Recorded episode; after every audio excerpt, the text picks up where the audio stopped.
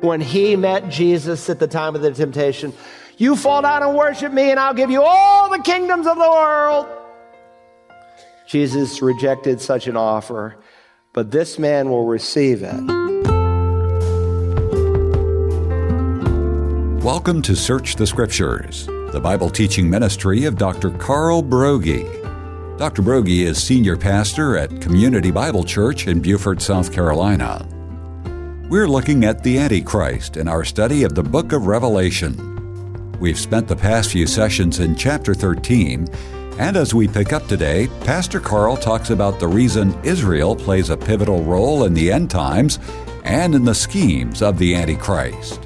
Why is it that this little patch of land the size of Delaware, with a group of people that are so small they seem virtually insignificant, that they are front and center? Why is it that the whole world is interested in Israel?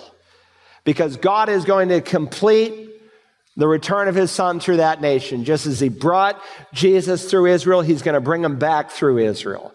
So number one, this man is going to come as a man of peace and he's going to literally awe the world. The world is going to be blown away and that he's going to be able to do something in the Middle East that no one else can do. But there's a second reason why the world is going to follow this man. And it's the miraculous deception that is behind him. Look at verse 3. I saw one of his heads as if it had been slain, and his fatal wound was healed. And the whole earth was amazed and followed after the beast. Now remember, the term beast, we've already seen it. We'll see it especially when we come to the 17th chapter, can have a dual nuance, kind of like Hitler. When we say Hitler bombed England, do we literally mean that Hitler got in an airplane and pulled the plug switch and watched the bomb? And Of course not. We're saying Germany bombed England. So we're going to say that the term beast will refer to his kingdom, but it will also refer to a literal actual person. So here's the rub of verse three. John sees this beast who had a fatal wound that was healed. This man was dead and he's brought back to life major problem in some people's thinking. Not for me, but in some people's thinking. How can the Antichrist be brought back to life if resurrection from the dead is a unique qualification of the true Messiah?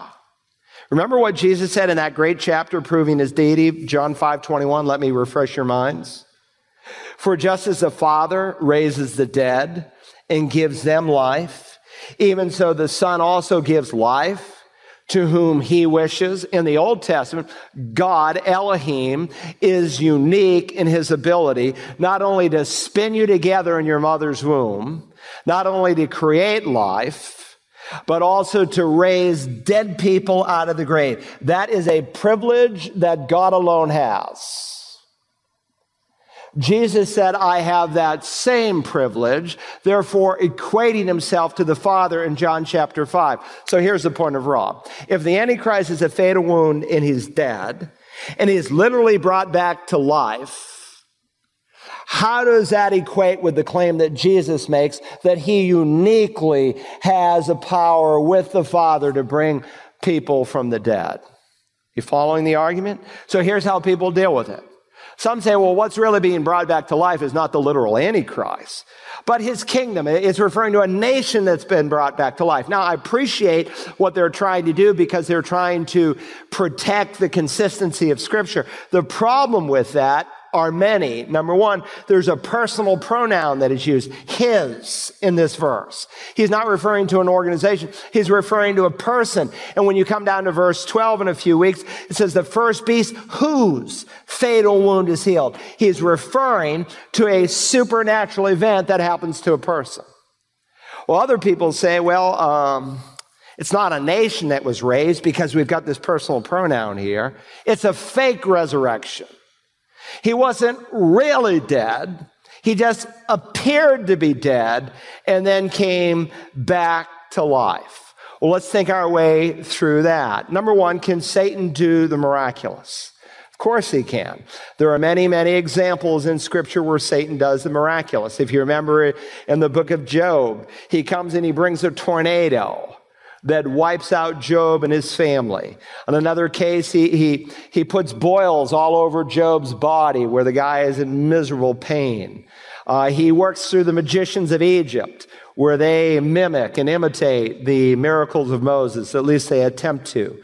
In Matthew 7, in the Sermon on the Mount, Jesus speaks of those who will cast out demons in my name and perform miracles in my name. And I will say to them, I never knew you. So Satan can certainly imitate miracles. In the Olivet Discourse, false Christ and false prophets will come and perform many signs and wonders to deceive, if possible, even the elect. So Satan can do miracles. So is it possible that Satan could have empowered this man to have been dead to be brought back? Of course. But we'll see. There's a difference between this miracle and the miracle that Christ did.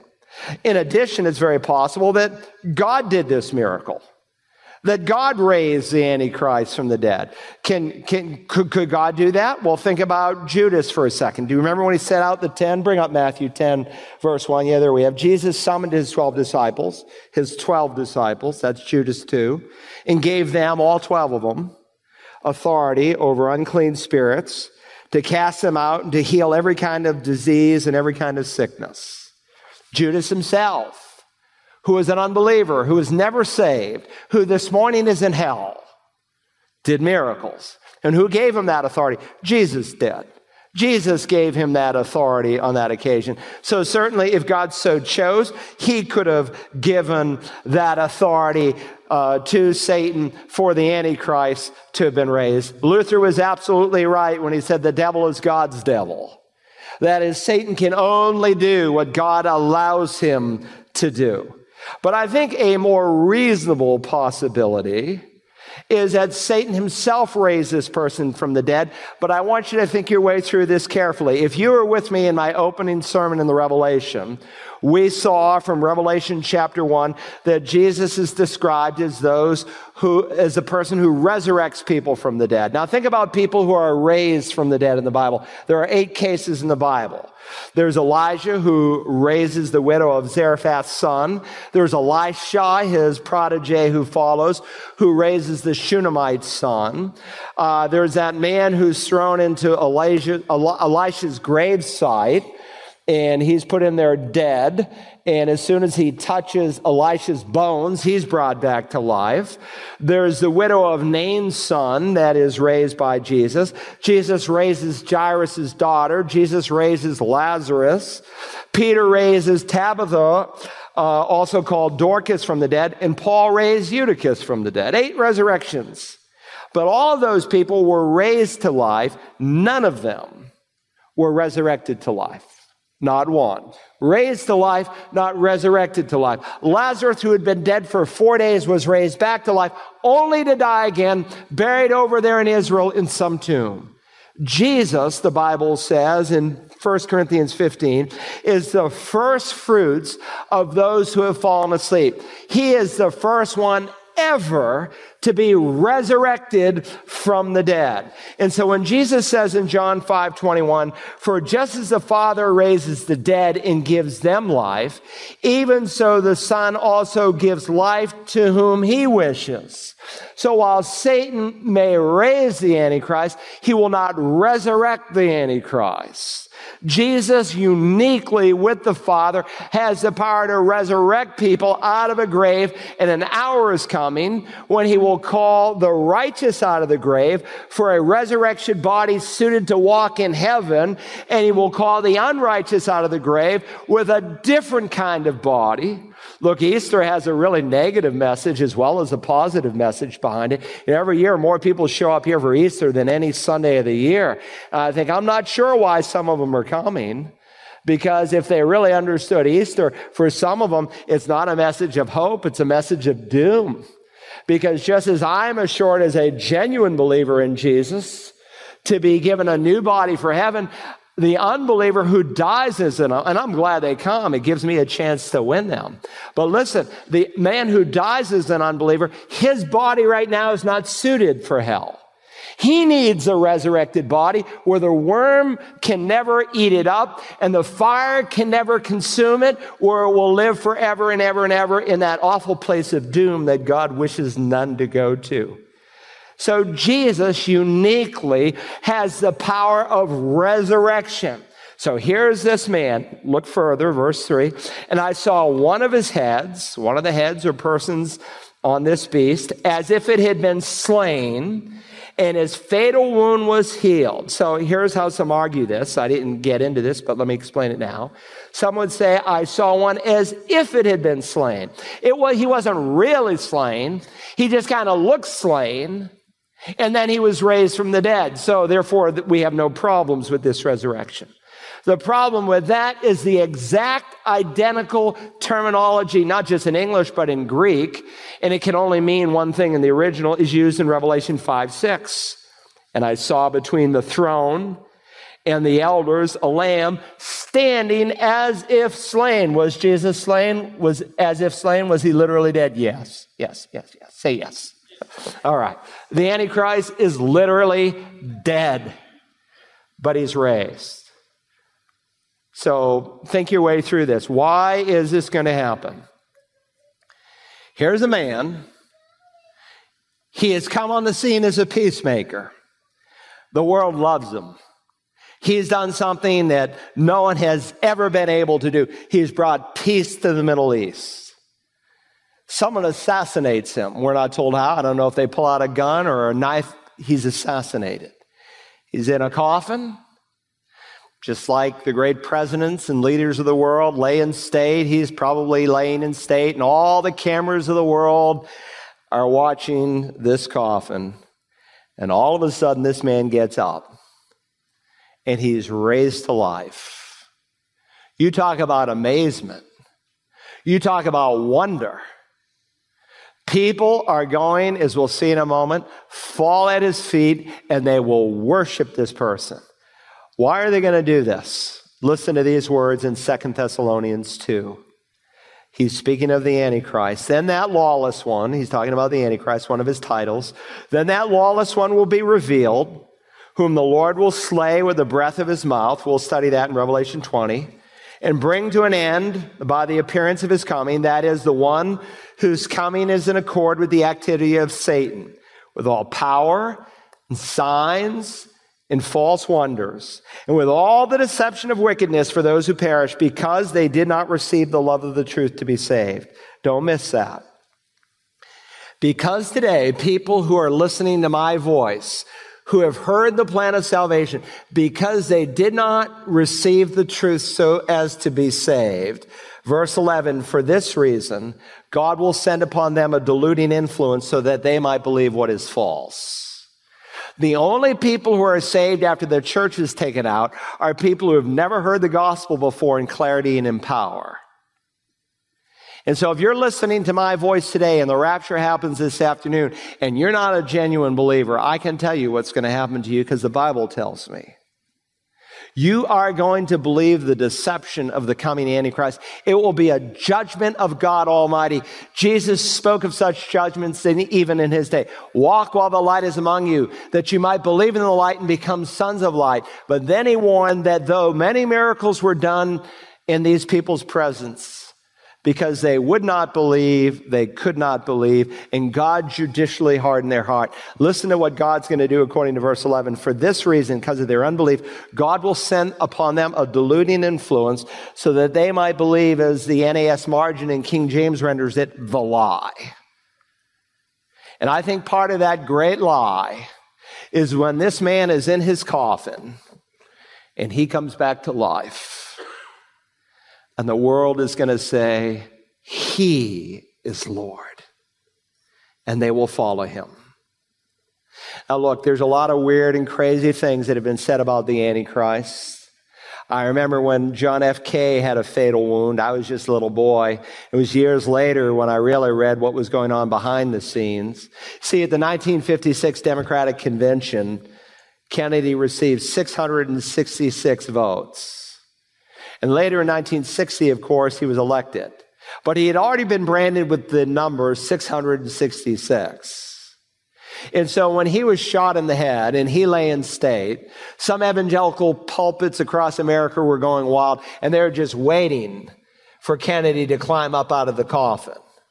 And this is why it is so important that you understand the big scheme of things. You know, a few weeks ago, when my daughter and I were talking about who's with us today, about, you know, the second coming of Christ was supposed to happen, I think last week or something, the week before last. Again, you know, it couldn't happen the second coming.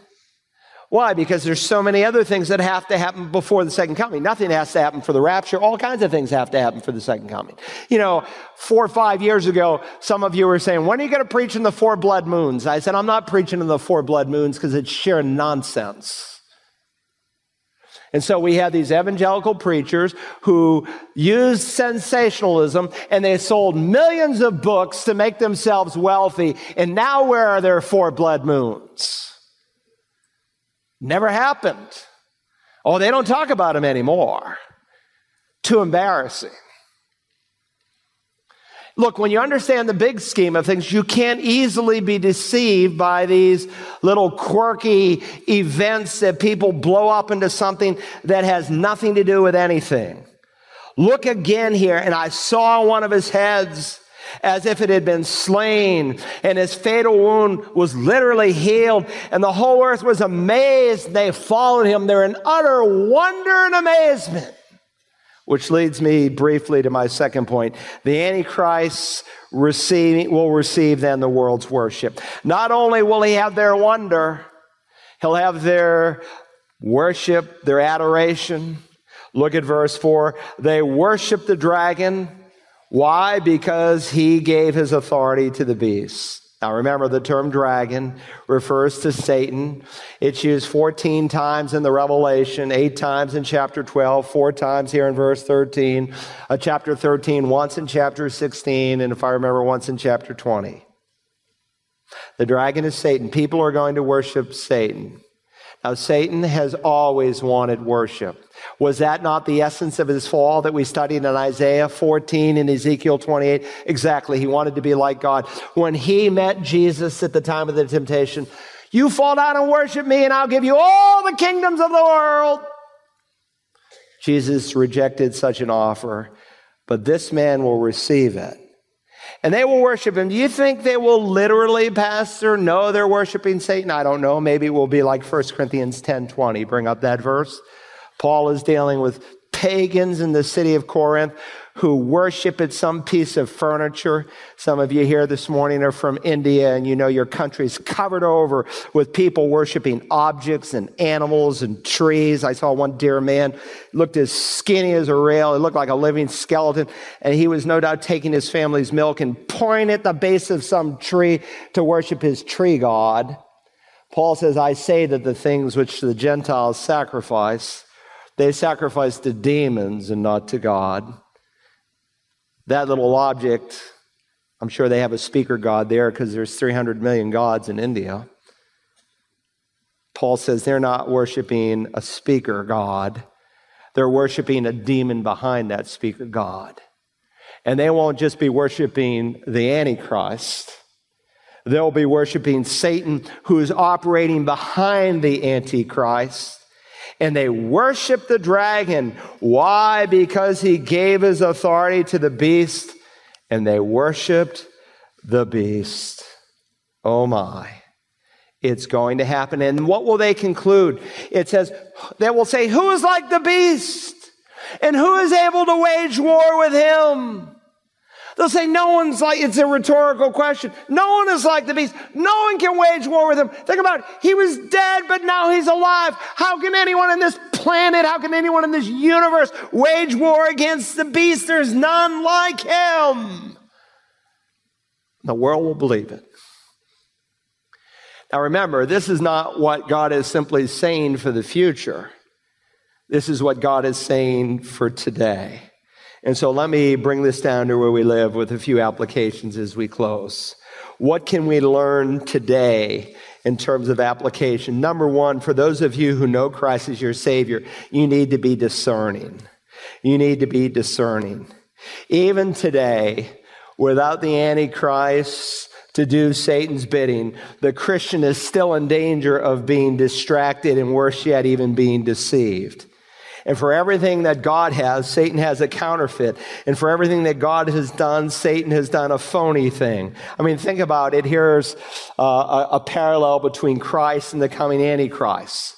The Lord Jesus performs miracles. So won't the Antichrist. False signs, wonders, and miracles. Jesus claimed to be God in the human flesh. The Antichrist will come as the incarnation of God. Christ causes and inspires worship of the one true God. The Antichrist will encourage worship of the dragon, the false god Satan. The followers of the Lord Jesus during the tribulation will be marked and sealed as God. So will the Antichrist followers be marked and sealed with his number on their forehead and on their right hand. In chapter 5, Jesus' name is said to be worthy.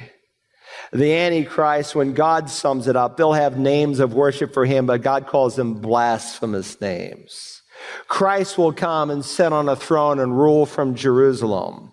So the Antichrist will come and sit on a throne and rule from Jerusalem. We're going to study that.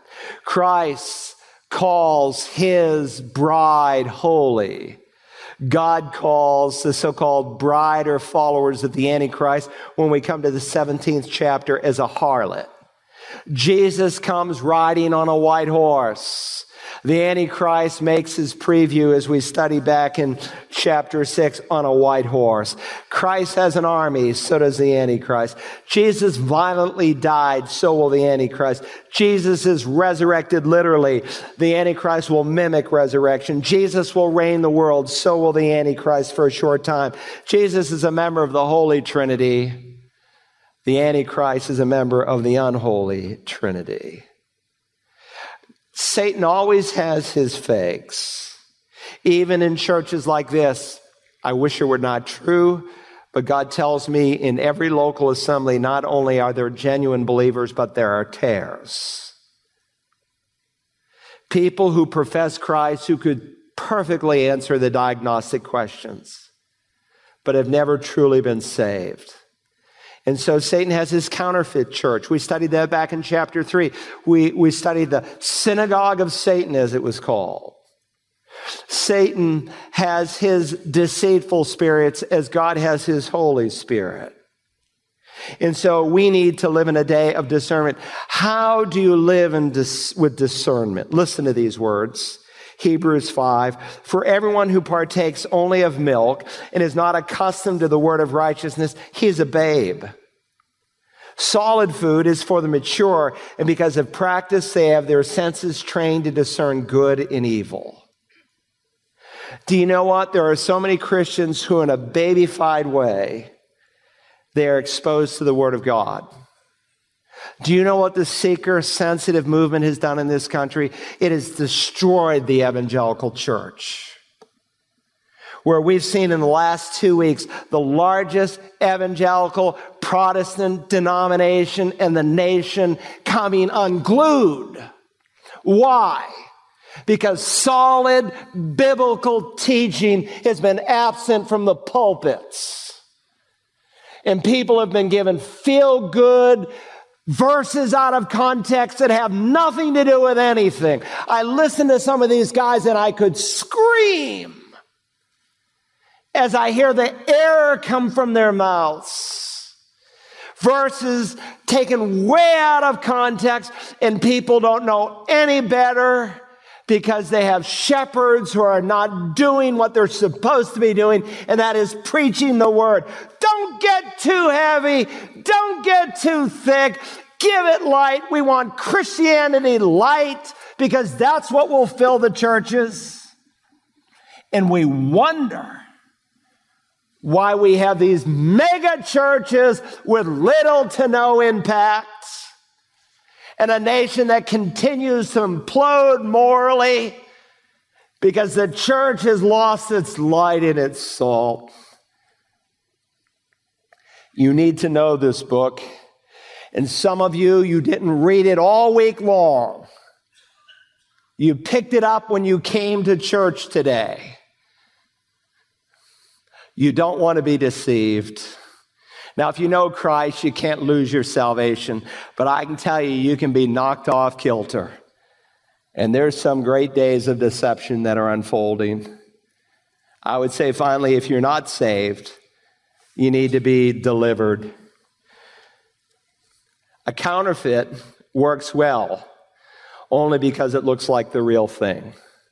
And there's a lot of religious terminology being used today and people are being deceived. If you're here today and you don't know that you're really His, if you don't have the assurance that you've put your faith in the death and resurrection of Christ, if the Spirit doesn't bear witness with your spirit that you've become a child of God, if you've not made, been made a new creature from the inside out, if any man is in Christ, he's a new creation. The old life has passed away. All things have become new. You have a new capacity, a new proclivity, a new ability to be different. If that's not true of you today, my friend, you are in grave danger.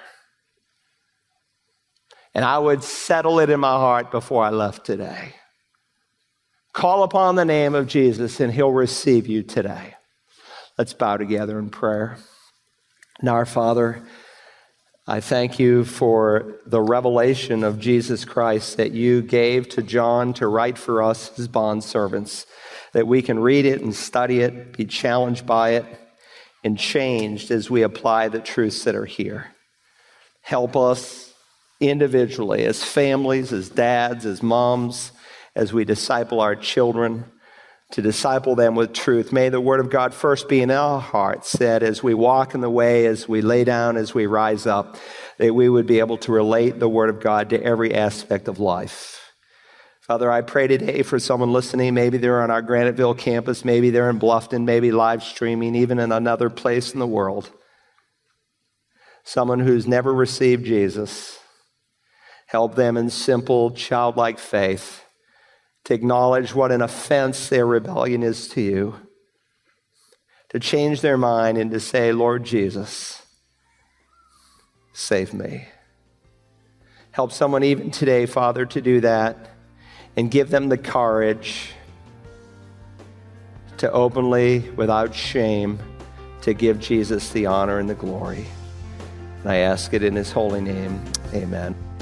To listen again to today's study from Revelation 13 entitled The Master Spin Doctor, use the Search the Scriptures app for smartphones and tablets, or visit us online at searchthescriptures.org. You can also order a CD or DVD by calling 877 787 7478 and requesting program REV32. At Search the Scriptures, we're committed to introducing people to Christ and to growing Christians in their walk with the Lord. If you can help support this ministry and this mission, call 877 787 7478. Thank you. Tomorrow we continue our study in Revelation 13 and a message entitled One Nation Under a False God. Join us then as we search the Scriptures.